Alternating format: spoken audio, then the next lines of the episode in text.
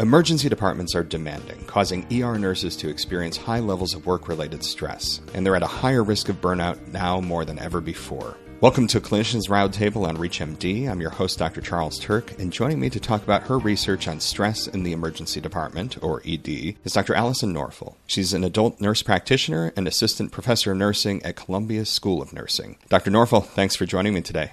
Great, thanks for having me. Before jumping into your research, Dr. Norful, would you tell us about the unique stressors of nurses in the ED that can lead to burnout?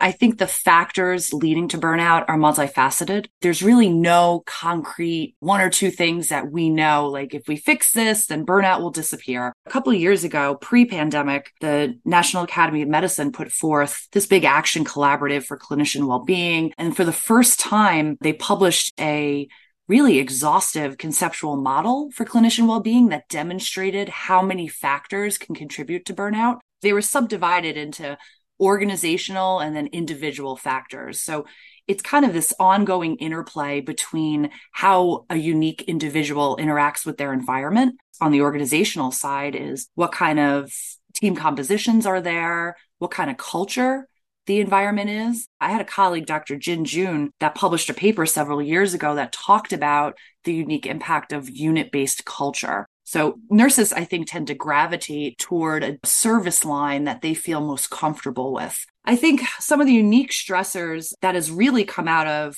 probably five or six of the past studies that we've done, both pre COVID and since then. But ethical challenges is a big one you know, nurses know what they need to take care of patients. They know what resources they need. They know the time that it takes to perform tasks. And if they don't have those resources, they don't have enough staffing, they don't have the physical supplies that they need to effectively deliver patient care to the highest quality that they know how, that can create an ethical dilemma. And then in turn, you know, what we're starting to see are things like not only burnout, but moral distress and injury and compassion fatigue. And we're trying to now understand does that eventually yield to more severe kind of mental health conditions, things like depression, anxiety, and even suicide?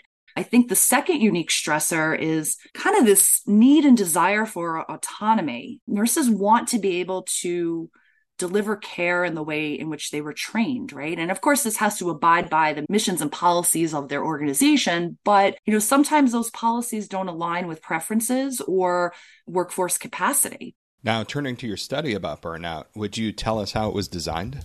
Sure. So this particular study really worked with a strong study team on this. And the conceptualization of the study idea came from my colleague, Dr. Jessica Castner, who has been really an advocate and leader in emergency nursing for many, many years. But we really came together with the commonality that we all wanted to understand not only causes and factors specific to emergency nurses, but also what were some of the reasons why these nurses were leaving their positions. And this whole study idea, again, was pre COVID. So burnout rates were already going up to alarming rates. So one of the things that we did first is we identified what was available to us and what the current evidence was. We knew we had rising burnout rates. We were able to identify licensure information and workforce supply data but we really did not have real time turnover data. So we decided to leverage the National Sample Survey of Registered Nurses. This survey was first implemented back in the 1970s. And I think to date, it's the longest running kind of effort to survey nurses nationally. But it's a fantastic detailed survey that captures professional and work environment characteristics. And we're able to isolate nurses by where they work. What's even greater is that they ask very specific questions like Have you left your primary position in the last year? What are the reasons why you left that job?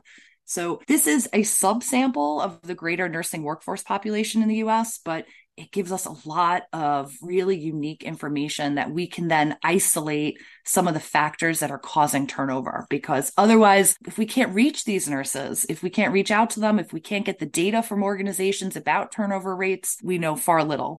And how did you decide which nurses to include as part of your study? Well, the first thing that we had to do was we had to look at the entire sample within the data set. So this was a secondary data analysis of existing survey data that's publicly available. And the first thing that we did was we isolated those nurses that identified as working in the emergency department. And then we grouped other nurses in other departments and inpatient units and primary care. And we kind of divided them into two groups. So they were aggregated for our analysis. I think our weighted sample size was upward of 3 million. So we thought that would be a really nice representation of the national nursing workforce. So we used the entire sample, but because we aggregated them, we were able to really isolate and hypothesize our different research questions to really try to isolate some of the factors that were specific to emergency nursing, while at the same time able to compare them to nurses working in other settings. For those just tuning in, you're listening to Clinicians Roundtable on ReachMD, I'm Dr. Charles Turck, and I'm speaking with Dr. Allison Norful about her research on emergency department nurse burnout. So, with all that information in mind, Dr. Norful, what did your study show with regard to high turnover, burnout, and the rate at which nurses are leaving the profession?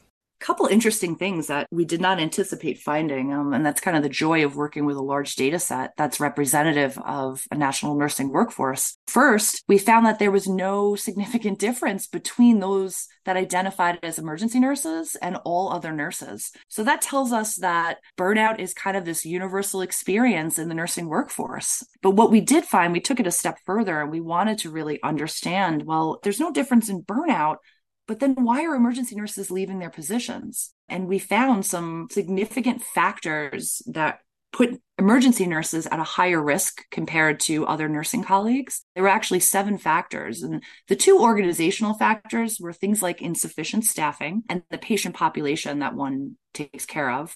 And then there were some also individual factors, such as the physical job demands. You know, this is a big thing. Nurses are trying to protect their health. For a long time, we've had nurses with low back pain and knee pain, and that's just kind of physical ailments that doesn't even capture the mental health ailments of the job demand. Other factors, individual factors included things like length of commute, relocation, you know, outside of the region or outside of the area, better pay elsewhere and career advancement. So there's some really personal factors that are putting emergency nurses at a higher risk for burnout. And I think this really speaks to the importance of work life balance. It was really interesting that we found this finding pre pandemic. And I would argue some of our other research, we're finding more and more that nurses are prioritizing their health. That's absolutely a good thing. What are some strategies we could implement to combat burnout and attrition in the profession? I think first and foremost, we can start by ensuring that nurses have an organizational level voice. We have to ensure that more and more nurses are being invited to contribute to interprofessional committees and councils. There's a plethora of nursing councils across different settings, but a lot of times, you know, it's great if nurses are being able to vent, plan, or conduct quality assurance projects and quality improvement. But it's another thing if you have different professions in the same room bringing different perspectives that also need to be aligned with organizational goals and fiscal budgets. So nurses need to be at the table more. I think the second thing is that by giving nurses the voice, that actually promotes a higher sense of value for nursing specific contributions to patient and organizational outcomes. And people might say, okay, well, that's really broad. Like, how do you promote a sense of value? But, you know, that goes back to some of the common factors. You know, how autonomous are nurses? How much say do they have in their everyday practice? You know, what is actually hindering their decision making. So by involving nurses in high level corporate decision making, I think is of the utmost importance. The other thing I think we can do better is organizations and hospitals and primary care and outpatient settings as well need to invest in more research infrastructure. Now, one might say, oh, there's no way. I definitely don't have the fiscal capacity to do this. But in reality, we're actually seeing more and more academic research clinical partnerships where clinical organizations are partnering with universities and academic medical centers where it's a win win because they can leverage the expertise of statisticians and nurse scientists and economists. And then we're able to leverage the data. You know, we collect so much data in healthcare and data speaks volumes So I think in order to really influence policy and practice change, we have to leverage the data to illuminate the impact of organizational specific resources and finances and the whole interaction between workforce, patient, and nursing outcomes. Before we close, Dr. Norful, are there any additional thoughts or key findings you wanted to leave with our audience today? Yeah, I think overall it's really critical to understand that even in the same organization, even in the same healthcare system, the solution may work in one setting, but not the other. It may work for one person or not the other. So we have to really appreciate how individualized well being is in clinicians and what everyone's needs are. Now, we can't solve every problem for everyone, but we can really try to take this individualized approach. And I've been calling it precision wellness offer resources to your employees to be able to implement interventions that they know will work for them rather than doing group level interventions. Let them pick and choose what support that they need.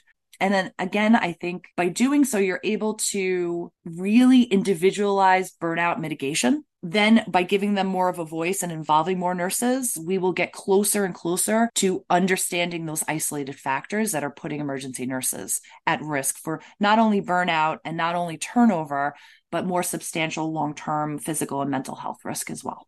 Well, this is such an important topic, and it's clear there's still considerable work to be done to address nursing burnout in the emergency department. And I want to thank my guest, Dr. Allison Norful, for sharing her research and insights with us today. Dr. Norful, it was a pleasure speaking with you. Thanks so much, Dr. Turck.